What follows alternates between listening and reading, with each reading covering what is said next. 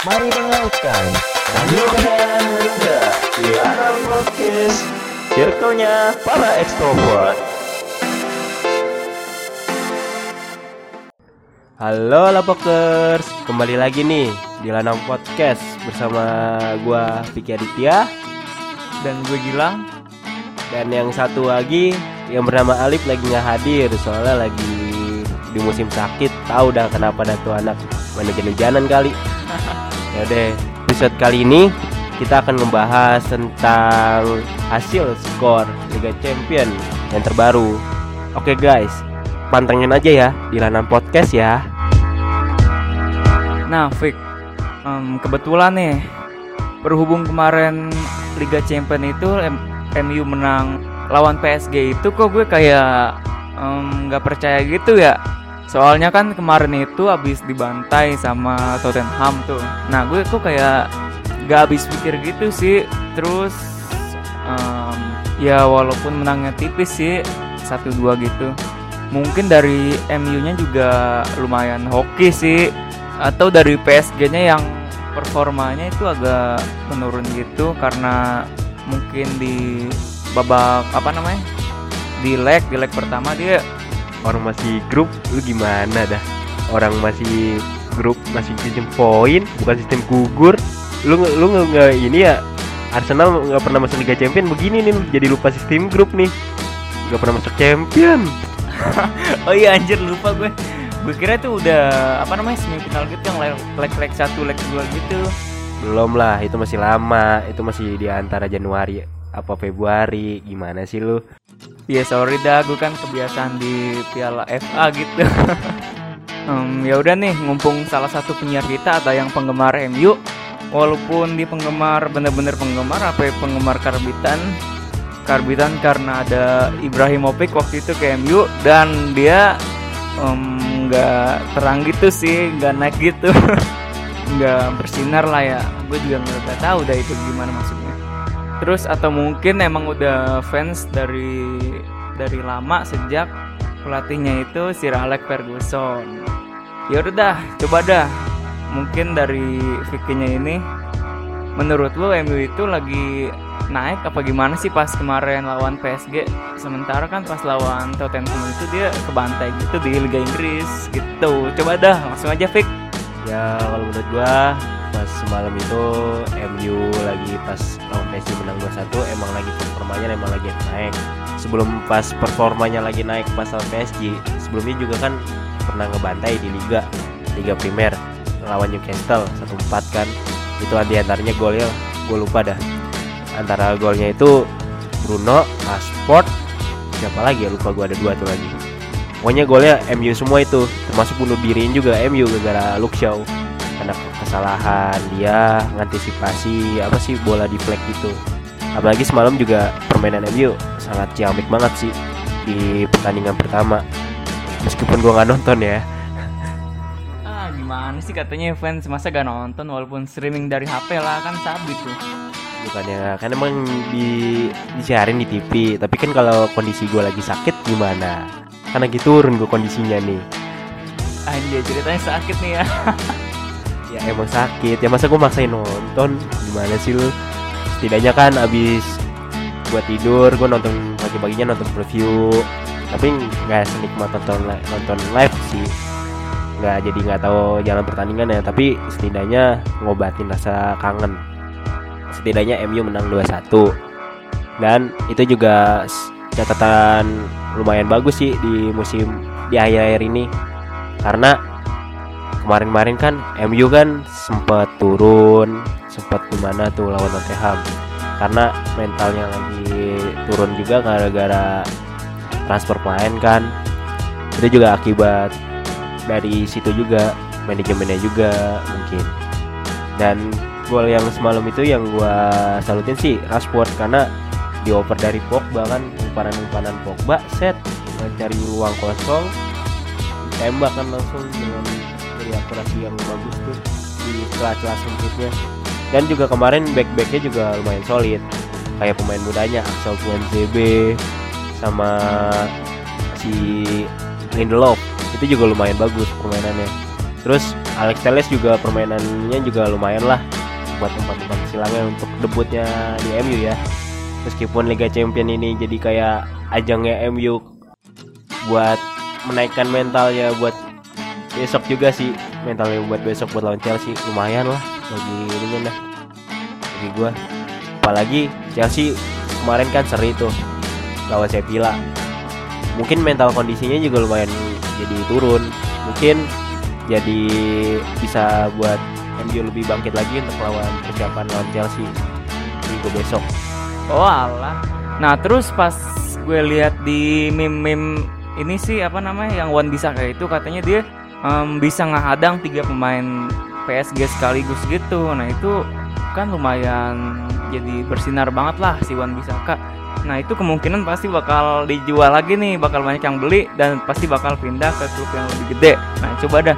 Nah terus eh, lu sendiri nih Fik, nyangka gak sih kalau Wan Bisaka itu bisa nahan tiga pemain bintang sekaligus malah di PSG yang apa namanya yang bisa dibilang pemain itu udah jago banget lah. Terus kan sedangkan Wan Bisaka itu kayak pemain yang antah berantah gitu. Coba nih Fik. Ledek mulu nih bocah.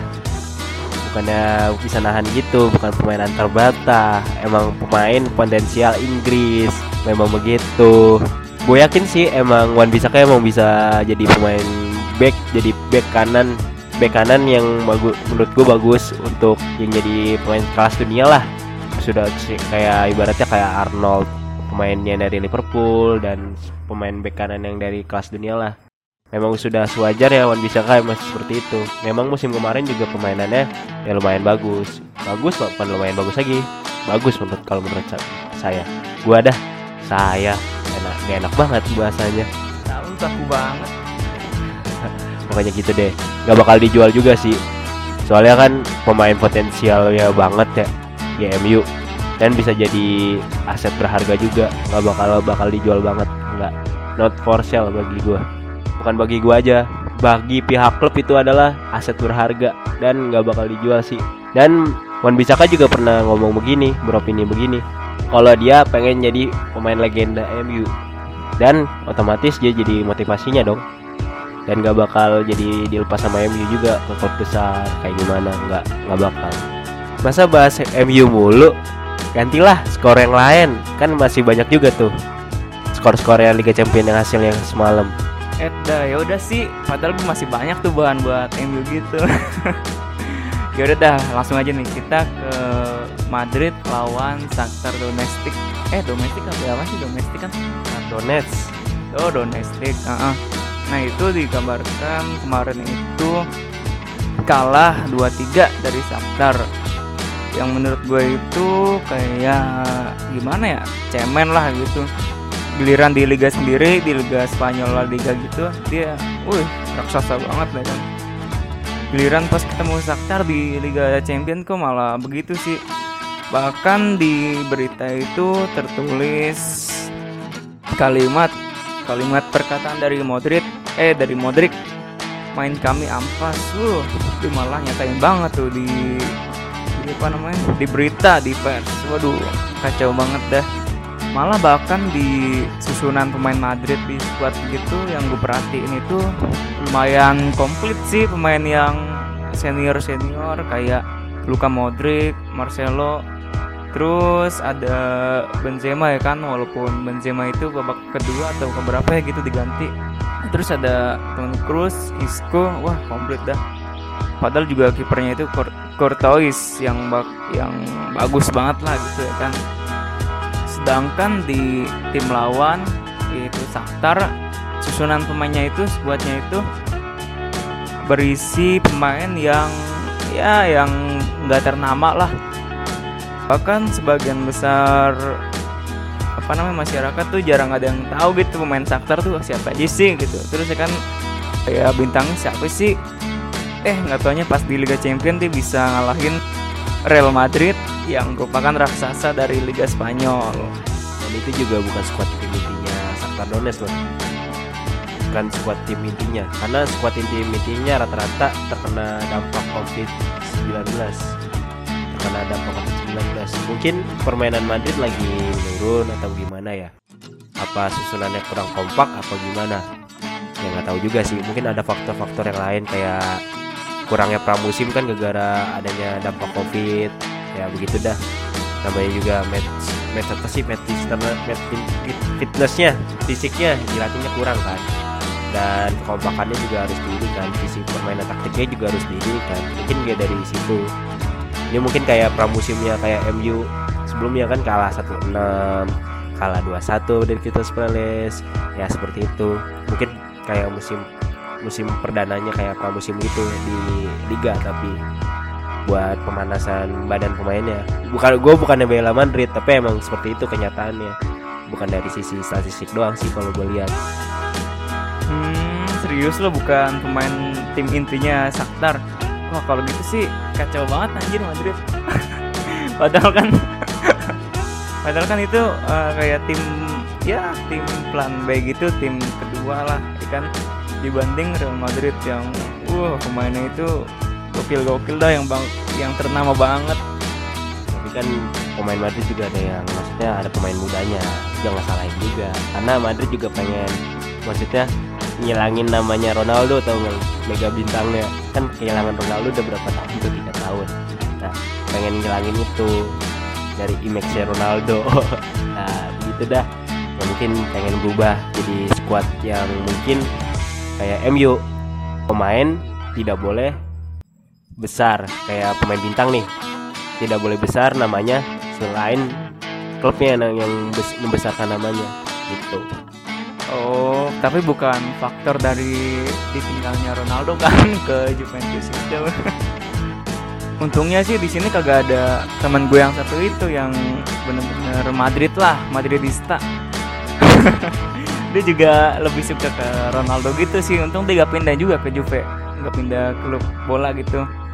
ya itu namanya itu bukan mencintai klub tapi mencintai pemain sepak bola kalau pemain sepak bolanya pensiun mau gimana tuh anak mau kebela siapa kan gak ada pemain kayak Ronaldo lagi kalau gimana ayo Nah itu dia. Bahkan itu juga apa namanya di walaupun masih main di grup gitulah itu bahkan di di kandang Madrid wah wah ini sih kacau banget lah. Gue juga berharap banget ya kan Madrid bisa menang gitu lawan Shakhtar apalagi Shakhtar yang dari klub mana ya? Gue juga gue juga kurang tahu sih. Tapi juga lumayan ternama juga sih Shakhtar. Klub liga mana? Ah, liga mana maksudnya? Selalu-selalu. Nah, terus ada lagi nih dari klub rival gue di Liga Inggris yang waktu itu pelatihnya sempet kayak apa nih kayak berantem gitulah. Udah tua gitu apa-apa. Waktu zamannya Mourinho sama Wenger Arsene Wenger yaitu klub Chelsea.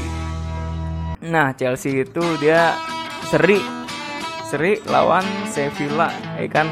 Walaupun Sevilla tuh kayak lumayan sih di Liga Spanyol. Tapi seenggaknya kan anjir ditahan Sevilla loh Chelsea kan. Udah banyak beli juga transferan kemarin. Bahkan di di apa namanya susunan pemainnya itu kayak em, bagus-bagus sih. Bahkan ada Thiago Silva ya kan yang dari PSG itu. Wah gokil dah. Terus juga Pulisic. Wah anjir ditahan. Tapi Sevilla itu bisa nahan imbang loh. Gokil loh. Ya namanya juga klub liga apa sih juara liga Eropa kemarin? Masa lu nggak tahu? Sevilla liga Eropa kemarin ngalahin Chelsea juga. Liga Eropa. Final lagi. Oh yang itu. Kalau gitu berarti Sevilla tuh udah ngebaca banget lah ya kan taktik Chelsea. Apalagi Chelsea kan yang apa namanya? Yang notabene punya pemain yang baru lah. Dan juga menurut gua sih bagus-bagus juga. Kayak rata-rata Juga itu baru sih.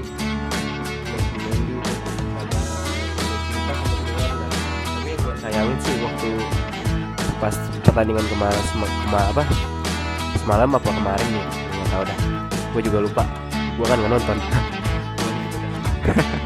Gue juga ngapain nonton anjir orang. Udah pasti nggak mungkin menang lawan Sevilla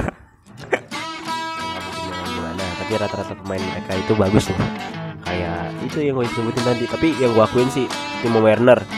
Itu nggak tahu offset apa apa ya seharusnya emang harus bisa onside sih menurut gue kalau itu onside. Tapi itu bagus sih untuk kalau misalnya bisa seharusnya bisa menjebolkan satu gol. Tapi gua gua kagumin tanpa penyelamatan si Mendy kipernya barunya si siapa? Chelsea. Itu nggak bakal apa? Chelsea bakal kalah. Karena itu bener-bener krusial banget. Upan matang banget. Apa kayak ibaratnya?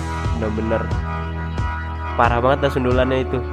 Apa sundulan apa tendangan gua gak tahu udah lupa. Tapi Benjamin Mendy nepis sambil senyum lagi. Apa mau nyindir kepa yang nggak bisa apa-apa. Gua nggak tahu deh itu. Anjir. Seriusan lu apa namanya krusial banget. Mendy ya. Emang dia baru sih gue juga bahkan baru tahu anjir ada Mendy. Sebelumnya itu si siapa Kepa kalau enggak Blackman lah. Kenapa ya nggak Blackman ya? Kan biar kalah juga. tapi Mendy salah satu pemain yang bagus sih. Kayak save yang krusial itu wah gokil itu sambil senyum loh bayangin. Senyum nepis senyum kayak nyindir kepa. Bisa nggak kayak begini nepisnya? Begitu loh. Oh, si Mendy itu ya? Yang sempat beredar fotonya si Mendy itu lagi senyum pas nepis tendangan tendangan Luke De Jong yang katanya realistis. Eh apa? Krusial banget kok realistis goblok. Iya anjir. anjir Tahu. sorry sorry. Iya, Itu katanya nepis sambil senyum yang apa namanya? Yang ditujukan untuk menyindir Kepa ya kan, yang nggak bisa nepis gitu. Tapi pas gue lihat-lihat ini emang kayak sengaja banget lah, lah anjir. Tuh liatnya senyum ya kan. parah banget ya nyindir kepa banget ya nggak bisa nepis begitu ya Emang dah kiper Chelsea tuh gak ada yang bener. Anjir gak ada yang bener. banyak yang banyak yang bener tapi cuman kepa doang yang nggak bener parah dah Ah, ada aja lah.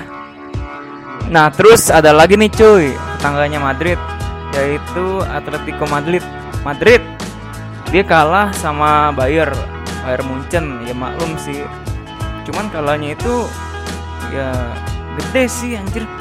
Walaupun gak kayak Madrid ya kan, beda satu, tapi tetap aja kalah. terberatah ya sama Shakhtar Donetsk ya kan. Ah, oke, gimana sih? Nah terus di ATM lawan Munchen itu emang gue juga lebih ini sih ke Munchen soalnya kan dari dari apa namanya? Dari pemainnya juga kelihatan lah ya kan? Di Munchen itu kayak full squad utama. Dari yang pertama itu kayak Lewandowski, Thomas Muller, terus em, Koman, ah gokil lah. Ditambah kipernya Neuer, Neuer. Newer Nah itu maksudnya. Udah mendominasi apa namanya? Iya kemenangan lah. Terus juga nih gue kayak kayak gak nyangka gitu sih ATM bakal kalah. Kalahnya itu 4-0 loh tanpa gol. Padahal di ATM itu kemarin skuadnya lumayan lumayan bagus anjir. Kayak ada Suarez ya kan yang dari Barca, yang Barca kemarin kalah 4 8-2 itu. Terus ada Joao Felix, Carrasco. Wah, oke anjir. Koke ditambah kiper Oblak. Wah. Kenapa ya anjir bisa kalah 4-0 gitu? Padahal kan udah ngeluarin skuad utama yang benar-benar bagus anjir itu mah. mungkin kalah mental kan dia kan apa juara kemarin. Mungkin pengen bertahan juaranya. Mem- mempertahankan medalinya. Liga Champion ya begitulah. Kuping kuping besar kan ajang bergengsi. Ya, mungkin nggak mau mentalnya jatuh dan harga dirinya jatuh kali kalah dari ATM meskipun ATM pernah ngalahin Madrid ya waktu di 2000 berapa ya 2018 ya Gue lupa. pokoknya pernah gitu ya udah dah Iya, asli dah. Padahal kan ATM itu termasuk klub yang bersih pemain berkualitas lah. Seenggaknya seri lah gitu ya kan. Kayak Chelsea lawan Sevilla.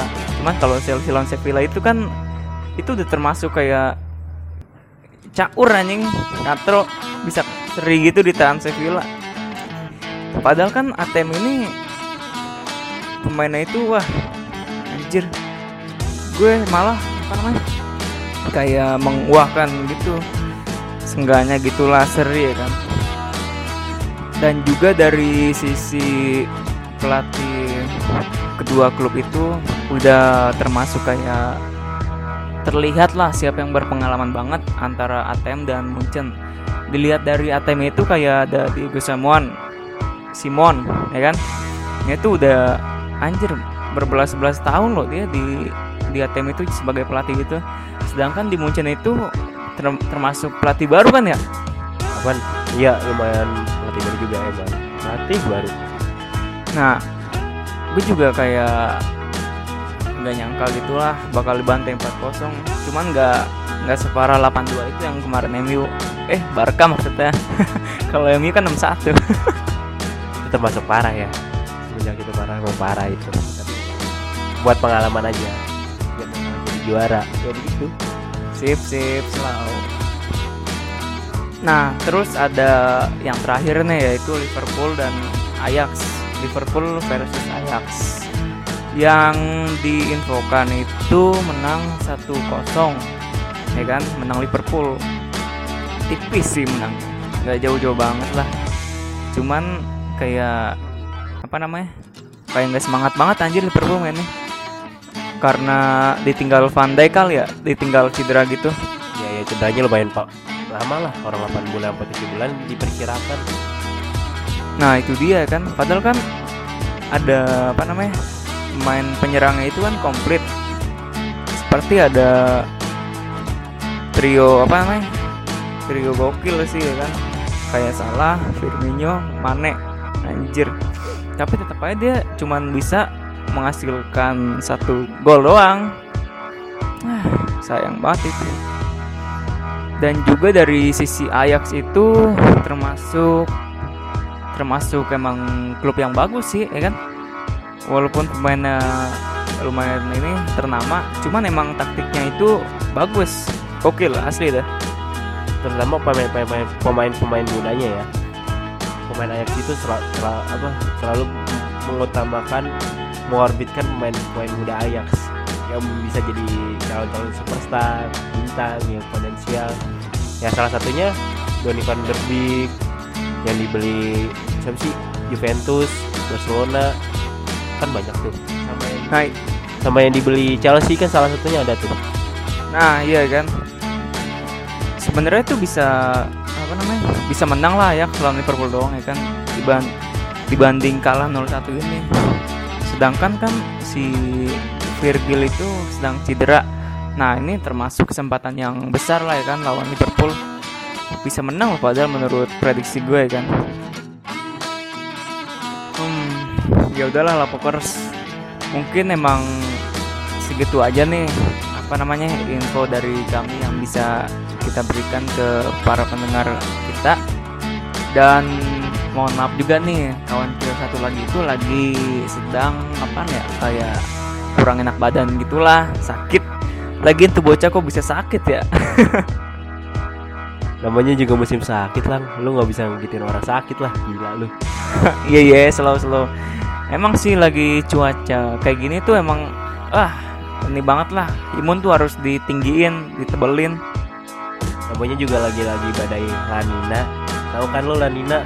Informasi yang ada di berita-berita lagi musim lanina sekarang. Dampaknya kita juga. Soalnya kan badai lanina kan ada di Pasifik. Otomatis kita juga terdampak dari badai itu. Mungkin seperti itu efek-efek hujannya seperti ini yang mungkin buat sakit lah apalah makanya jaga kesehatan ya ikuti kata mama 3M yaitu mencuci tangan, menjaga jarak dan memakai masker. Hmm, Oke lah, ikuti protokol kesehatan yang disediakan pemerintah. Itu aja sih. Dan jaga kesehatan jaga minum asupan multivitamin biar para rokok rokokers bisa aktivitas dengan lancar. Seperti itulah kayak bekerja kayak apalah yang ada aktivitas di luar kalau mahasiswa kan masih masih online nih ya nggak apa-apa tapi jangan jangan di luar-luar juga aktivitasnya dikurangin aktivitas di luarnya ya nah betul tuh. Kalau gitu cukup sekian dari dari podcast kita episode ini. Semoga menghibur di kala pandemi seperti ini kan tetap di rumah, jaga jarak, jaga kebersihan gitulah pokoknya. Serta jaga pola makan, pola tidur. Ya pokoknya gue perhatian banget lah pala kepada para lapokers ini.